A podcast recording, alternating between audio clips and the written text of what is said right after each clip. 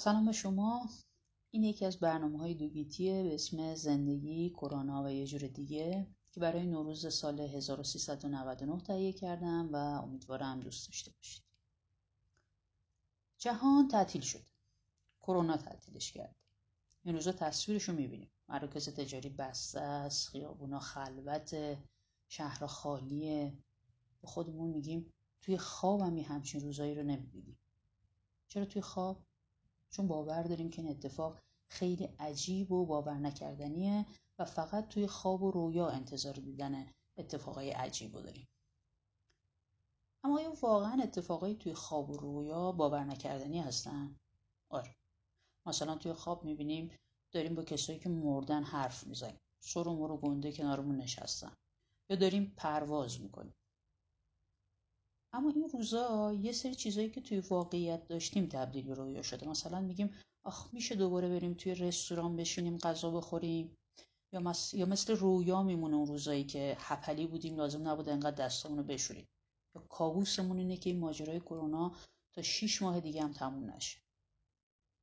نکته جالب اینجاست که این رویا و خواب و کابوس درباره کرونا الان بین همه مردم دنیا مشترک یعنی الان دیگه آمریکایی آفریقایی یا کره جنوبی کره شمالی جهان سوم جهان اول نداره. یعنی قبلا رویاها غربی شرقی داشتن. مثلا کابوس ما سیل و زلزله بود. کابوس اونوریا حمله مریخیا و گودزیلا و این چیزا. خب خسرو ناقد یه کتاب نوشته به اسم رویاهای شرقی غربی. خودش میگه که ماجرای خوابایی که هنرمندان دیدن همیشه براش جالب بوده.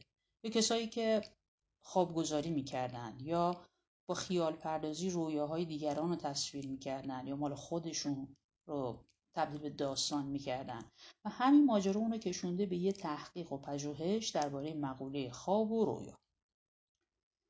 طبق گفته ناقد خواب دیدن و تعبیر و تفسیر کردن خیلی ماجرای کهنه توی زندگی بشر. قدیمی ترین نشانه که ازش می‌بینیم توی داستان گیلگمش است. گیلگمش یه منظومه به خط میخی روی یه سری الواح بوده درباره پادشاه سومری که قبل از میلاد زندگی می‌کرده. این پادشاه در حقیقت یه جور خدا پهلوان بوده. داستان خیلی جالبی داره یه بخش مهمیش به اون پیدا کردن آب حیات و جاودانگی ربط داره. توی اون داستان اشاره می‌کنه که گیلگمش دو تا خواب می‌بینه.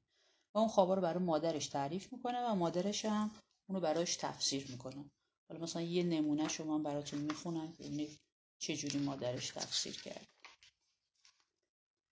به مادرش میگه که مادر دیشب نقش رویایی دیدم. در خواب دیدم که با قدرت تمام پیشا پیش مردانی در راه بودم. ستارگان آسمان گرد من حلقه زده بودند. ناگاه جنگ افسار عظیم آنو پیش پای من فرو افتاد. کوشیدم آن را از جا برکنم اما چنان سنگین بود که توان برکندنش و زور جنباندنش در من نبود. مردمان رو گرد آمدند و بر آن بوسه زدند. آن تکه زدم. مردمان یاریم دادند از زمینش برکندم و پیش تو آوردم. مادر گیلگمش دانا خاتون خوابگزار پسرش را گفت گیلگمش شاید کسی همانند تو هست که در دشت ها زاده شده و دیدن او مایه شادمانی تو شود. مردمان بر پای او بوسه زنند و تو او را به پیش من آوری. انکیدوی قدرتمند همراه تو و یاور تو در سختی ها خواهد بود. قدرت او به قدرت آنو میماند و تو را همواره از دشواری ها میرهاند.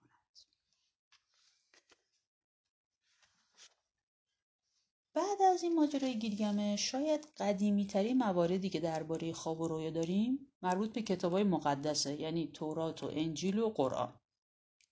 توی عهد عتیق کلی خواب از زبان پیامبر اومده و اصلا میگه بخشی از وحی در عالم رویا آشکار میشه.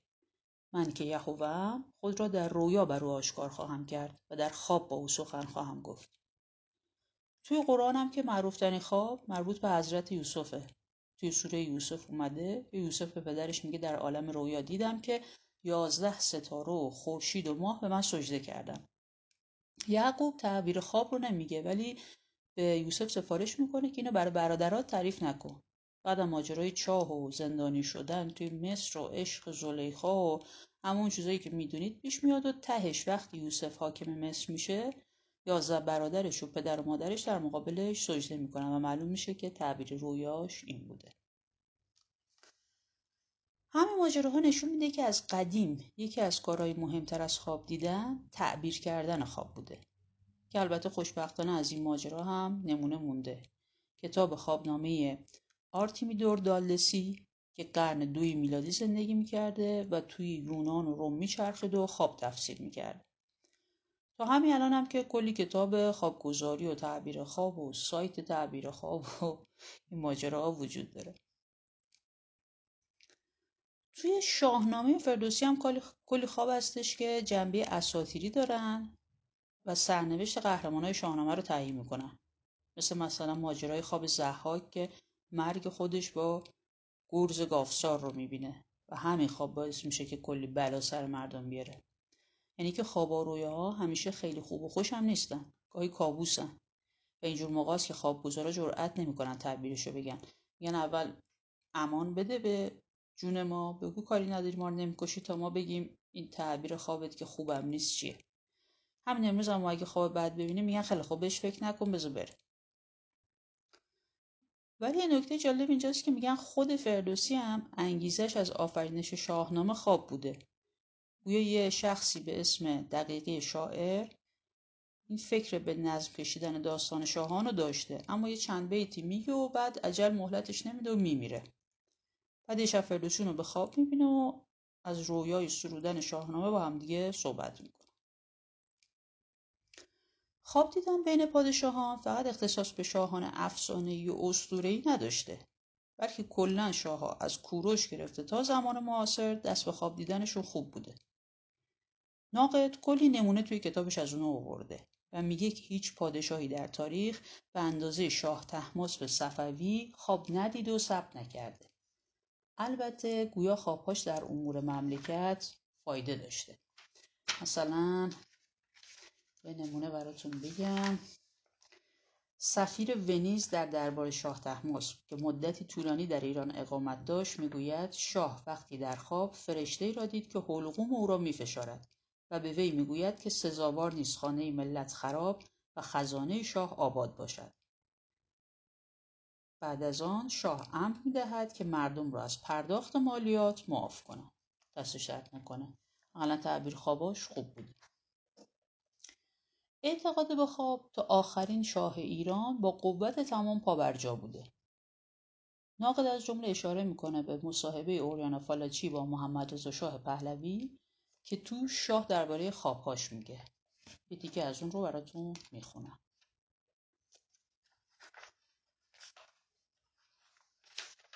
شاه به اوریانا فالاچی میگه انکار نمی کنم که تنهاییم بی نهایت عمیق است. پادشاهی که هر حرفی می‌زند یا هر کاری انجام می‌دهد و می‌داند که نباید به کسی حساب پس بدهد مسلما خیلی تنهاست ولی به طور کلی من تنها نیستم بلکه نیروی مرا همراهی می کند که دیگران آن را نمی بینند. قدرت من قدرت خدایی است و در ضمن دستورهای مذهبی دریافت می کنم. من خیلی مذهبی هستم. به خدا نیز اعتقاد دارم و همیشه گفتم که اگر خدا وجود نداشته باشد باید اختراعش کرد. آن بدبخت هایی که خدا ندارند خیلی مرا رنج می دهند. بدون خدا نمی شود زندگی کرد. من از پنج سالگی با خدا زندگی می کنم. یعنی از همان زمانی که به خوابم آمد. اوریانا فالچی می‌پرسه عالی جناب چه کسی یا چه چیزی به خوابتان آمد و چه دیدید محمد رضا جواب میده من تعجب می‌کنم که در این مورد چیزی نمی‌دانید همه می‌دانند که من چندین بار خواب نما شدم در کتاب خودم در این مورد نوشتم در کودکی خواب نما شدم. یک بار در پنج سالگی و یک بار در شش سالگی. بار اول حضرت علی را خواب دیدم. حادثه ای برایم پیش آمد. داشتم بر روی سنگی میافتادم که او خودش را بین من و سنگ حایل قرار داد. می‌دانم برای اینکه دیدم نه در خواب بلکه در واقعیت. فقط من دیدم و بس. حتی شخصی که مرا همراهی می‌کرد به هیچ وجه او را ندید. هیچ کس غیر از من هم نباید او را می‌دید. برای اینکه آه میترسم شما مرا درک نکنید. بعد از برچیده شدن پادشاهی توی ایران و در دوران جمهوری اسلامی هم خواب زیاد داریم که ناقد البته اشاره بهشون نمی‌کنه ولی شما حتما یادتون هست. ناقد میگه خوب که نگاه کنیم توی بیشتر خوابا و رویاها یه چیزای مشترکی وجود دارن که به قول یونگ کهن هستن. کهن الگوها چی یعنی یه نقش مایه که همه جا تکرار میشن مال زمیر ناخودآگاه جمعی هستن. یعنی ما اون از نیاکانمون به ارث بردیم خودمونم خبر نداریم. یعنی میراث بشری توی حالت خوابگونه به ما رسیده و ما هم توی خواب و رویا باش روبرو میشیم و کشفش می‌کنیم. شاید برای همینه که رویاها شرقی و غربی ندارن. ناقد برای اینکه اینو بخواد اثباتم بکنه میگه رویاها و قصه ها و افسانه ها اینا ریشه هاشون مشترک از هم الهام گرفتن. یعنی همون میراث بشری مشترک غربی و شرقی نداره توی همشون هست. با یه ذره بالا پایین تکرار میشن حتی یه نمونه میاره برای اینکه این حرف رو باور بکنیم. میگه خواب معروف رویای گنج بغداد. این داستان هم توی هزار یک شب اومده هم تو عجایب نامه هم مصنوی معنوی هم قصه های برادران گریم هم قصه های آمیانه انگلیس و آمریکای جنوبی. و این آخر هم که پالو کویلو برداشته یه دستی روش کشیده و باش کتاب کیمیاگر نوشته. این کدوم قصه است؟ میگه که توی بغداد یه مرد ثروتمندی بوده که ثروتش از دست میده. به بدبختی میفته یه شب که با ناراحتی خوابیده بوده خواب می‌بینه که بهش میگن روزی تو در مصر. راه میفته سمت مصر. اونجا که می‌رسه شب بوده و میره توی یه مسجد میخوابه. تو همسایگی مسجد خونه مرد ثروتمندی بوده که اون شب دزدا به خونش میرن و از سر صدای اهل خونه پا به فرار می‌ذارن. تا موقع فرار میپرن از راه مسجد فرار می‌کنن. شهنه یا در حقیقت همون پاسبان دنبال دزدان میاد مسجد و این مرد بغدادی رو می‌بینه که اونجا خوابیده فکر می‌کنه دزدونه میگیرتش میگیرنش و یه تازیانه مفصلی بهش می‌زنن و میندازن توی زندان.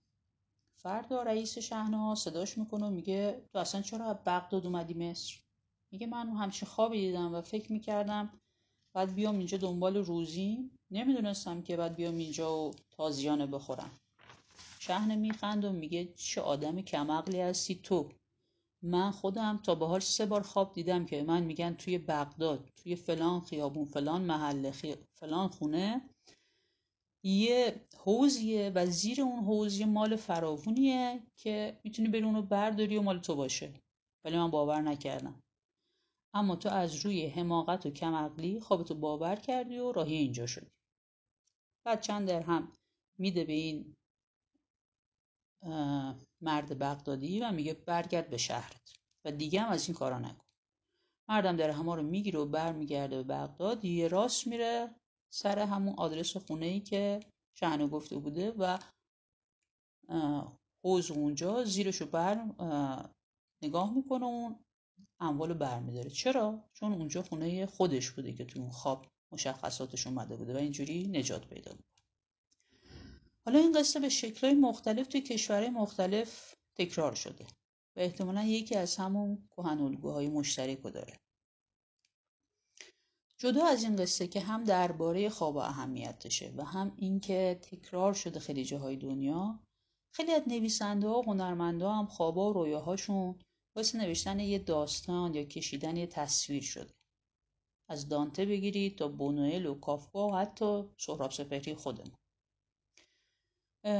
ناقد میگه که این رویاها و خوابها خیلی خلاقیت آدم ها رو تقویت می‌کنن برای آفرینش.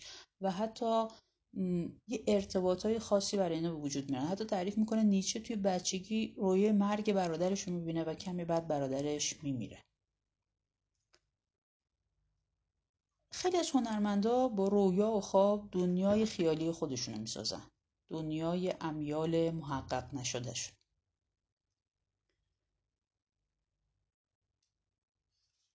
تکی که براتون از این کتاب انتخاب کردم تا بخونم ربطی به هنرمندا نداره بلکه مربوط به دنیای سیاست. شاید خیلی همون ندونیم که ماجرای ملی شدن صنعت نفت تو ایران هم ریشه در یک خواب داشته قسمتی که می‌خوام براتون بخونم حرفای دکتر مصدق توی جلسه مجلس شورای ملی در تاریخ 22 اردیبهشت 1330 هست.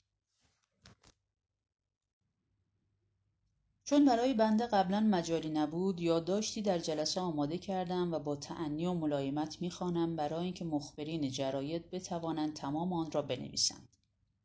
بر طبق دستور مجلس شورای ملی کمیسیون نفت مطالعه می کرد که قرارداد ساعدگس به نفع ایران هست یا نه.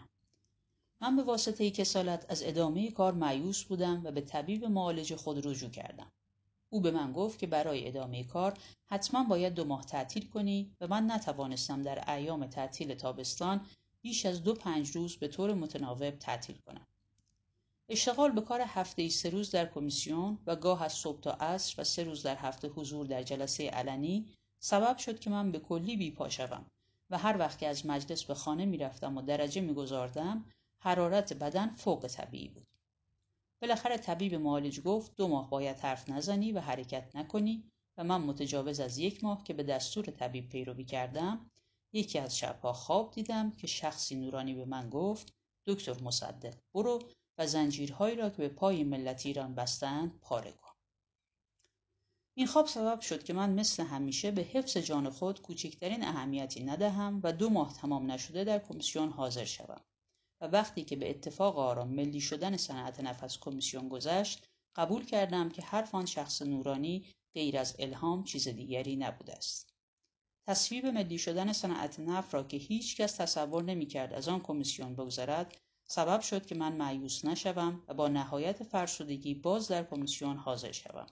به یک روز پس از اینکه کمیسیون رأی خود را بدهد مخاطراتی که متوجه مملکت می‌شد در جلسه علنی مجلس شورای ملی اعلام کنم. اعلام مخاطره روز چهارشنبه چهارم اردیبهشت در مجلس شد. روز پنجشنبه کمیسیون نفت رأی به هفت ماده قانون اجرای ملی شدن صنعت نفت داد. بنده هیچ حالی که به سوابق مراجعه کنم نداشتم. این کار سبب شد که من باز بیش از پیش به خوابی که دیده بودم معتقد شوم. بله. دنیای خواب و رویا دنیای عجیبیه. مولانا میگه هر که بیدار است او در خواب تر. حالا آیا جهانی که امروز می‌بینیم یه خوابه یه واقعیت یا تعبیر یه رویاست؟ ارسطو در جایی میگه در عالم بیداری همه ما در جهانی مشترک زندگی می‌کنیم. اما در عالم خواب هر کس جهانی مختص به خود را داره. امیدوارم که امشب خوابی خوش و عمیق با رویایی مشترک داشته باشیم. رویایی که شاید عملی بشه. کتابی که امروز براتون معرفی کردم کتاب رویاهای شرقی غربی نوشته خسرو ناقد بودش که انتشارات فرهنگ معاصر چاپ کرده. این یکی دیگه از برنامه های دوگیتی به اسم زندگی کرونا و یه جور دیگه بود و امیدوارم که ازش خوشتون اومده باشه. تندرست باشید.